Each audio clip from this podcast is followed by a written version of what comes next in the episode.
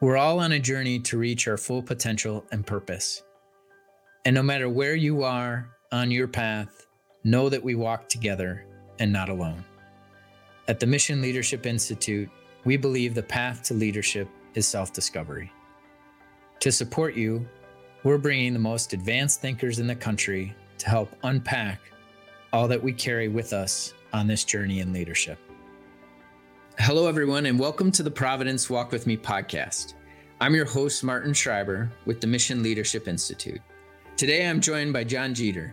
He is presently in his 26th season as the music director and conductor of the Fort Smith Symphony, a per service professional orchestra based in Western Arkansas.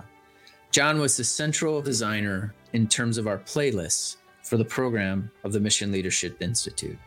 He carefully designed each set of music to help us to understand our essential elements of Catholic healthcare.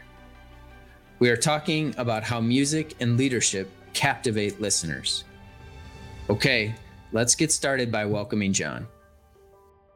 It, it really is, uh, as I think about our time together today, an honor. Uh, it's not the first time you and I have sat down for a chat, uh, but it is the first time in this context a context of our world, a context of how music has really entered into the overall program of the Mission Leadership Institute. And, and so, John, I just want to thank you for taking the time with us today. Oh, sure, sure. One of the things about uh, this ministry is that it stretches from Seward, Alaska to Lubbock, Texas.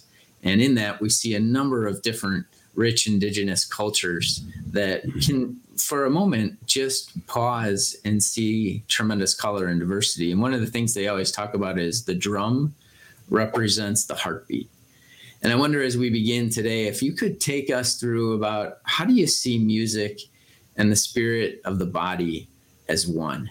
That drum beat going through that heart. Well music has really functioned um, in two primary ways that goes back a long time. I think the old musical instrument is about 40,000 years old, a flute made out of uh, an animal bone or something. But music uh, has always played a huge part across all cultures. I mean, every culture has it. And its its its purposes have been to uh, be an art form and to also be a form of communication and uh, but it's a form of communication that uh, at the risk of sounding romantic because it's a huge romantic notion. You hear about this all the time in the romantic period but it's true. Um, it's a form of communication that comes in when the spoken word just you know is not enough or when other things you do are just not enough. You need to have uh, a different approach to uh, communicate feelings, ideas, uh, philosophical sp- uh, states, spiritual states. And especially if you just look at cultures internationally and the way they look at spirituality, it's it's very uh, different. It's also very the same in many ways. And I think music plays a big part in that and of course specifically uh, uh, our our heartbeats yeah that is that is our basic rhythm i mean that's kind of I, I, think that's where we get a lot of our basic rhythmic drive that and some uh, and, and and the brain and how the brain can help regulate the heart so you know that's that's a basic part of us that goes back for a long time and absolutely transcends really any culture and all cultures. And it really, uh, what I love to see is this notion that we can be in touch with something at a deeper level, and that music could could really help us with that. Uh, and oh I, yeah, yeah, there's no question about it. And I mean, the simplest thing, you know, uh, the way to do it is when you're dealing with very young children. If you say, "Hey, son or daughter, you know, I love you," it's at some point. It's at a certain point they're going to understand what that means. And they might understand at a very age. But if you hug them, there's a whole other level there, right? And if you sing to them, there's a whole other level there. And of course, as time goes by and how they how people develop, uh, then you get into more, you know, music and art comes in. Um, both on some primal levels, but also, uh, and I guess you could say, I don't want to use the word sophisticated, but yeah, more sophisticated or complex, emotional or philosophical or religious ideas. You know, if you're trying to, we, we all know, trying to, let's say you're trying to explain explain God in words. You know, mm-hmm. how many people have tried to do it? I mean, it goes back to the beginning and explain it, explain God through music. It's amazing how you can have that extra, that extra that you just don't have uh, in literature. And I'm not saying literature isn't great, but well, and that extra was a big part of why you and I sat down uh, about two years ago to build out playlists on Spotify that would accompany each essential theme of Catholic healthcare that people were going through in terms of the program. Right. And I'm fascinated, as I know our viewers or listeners are, about how did you come up with what songs needed to go in, say, the module on justice, the module on dignity, uh, what was your kind of level of thinking and, and creativity on that? Well, and I, I of course heard every word you said, but I was pulling up my phone that has the playlist on. Yeah, so of course. Yeah. Well, there are a lot of different levels. I think you know it's funny when if, when I thought about um, these different topics. What I thought about wasn't necessarily justice per se, but um, at least my perception and what perceptions, what feelings could be around justice. You know, and, and, we think you can think about that in terms of you know. Uh, uh, sort of a heroic view of it, or in terms of like uh, justice legally, justice more on an ethical, moral level. And I tried to look at music that uh, kind of gave you that feeling, as well as you know there is some there are some superhero type titles in there as well, and that's more of uh, uh, maybe more specific to just the word. But in short, the idea was to sort of get uh, behind the word. So uh, I know later on there was a, a, a taste one, for example right? When we got into some different, and to me, you know, taste is, no pun intended, you know, we use it for everything, but it's definitely, it's like a, it is like a spice of life issue. You know, it really plays a huge part in uh, just the quality of our life. So in that case, it was it was almost wasn't even about taste. It was about what you get from it and music that could evoke that. And you know, um, those those things can mean a lot of different things to a lot of different people. So I tried to wear a lot of different hats and come up with different versions of uh, music that could sort of um, you know inform or be a commentary on your your main focuses. One of the physicians who is in our program talks about John the playlist as helping her get prepared and more attentive when she comes into the emergency room. She oh, listens that's to great. the playlist, you know, and I think that that's one of the ways that we always thought of this is how could we develop people's awareness through music and then have that be an effect on the patient care and the health system. Right.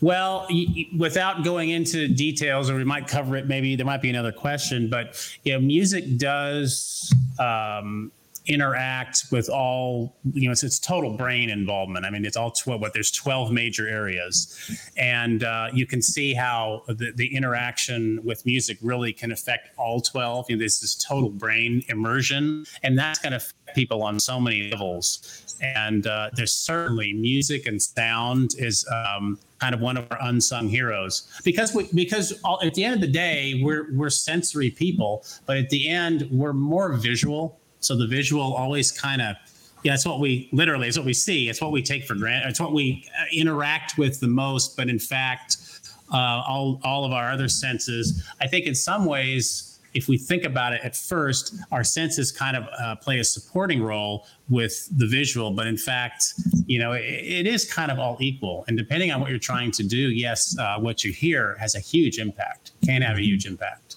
that really makes us think in our in a way reflecting on your own leadership as a conductor and how in that moment you really are able to blend leadership and create an experience that captivates the listener. Just as you were talking there we as leaders are trying to figure out how does one do that? Is there a, a, a way a method that you can really in your leadership style and blending it able to captivate listening well, I, have just noticed over the years, and I think we've talked about this before in terms of a leadership style. As the years go by, um, I continue to pull away. you know, I continue. I continue to try to. Uh, um, of course, I'm there. Of course, yeah, I'm leading, but you know, I just psychically, emotionally, just. Tr- continue to keep myself out of the discussion and try to have everything that I do focus in this case on the orchestra, and focus on uh, the people and what they're needing at that time. What would make you know what what, are they really uh, what's really needed at this point and you know uh, trying to take me out of the picture all the time I, and I, I, catch myself doing that and i just see that development um, i guess i'm deconstructing myself as i get older right and i just think i think that for leadership i mean really I, I, you know at, at the end of the day it's about that motivation and why you really let's let's you know look at yourself in the mirror why are you really doing it Hmm. And, uh, you know, unfortunately, a lot of those answers aren't maybe the ideal.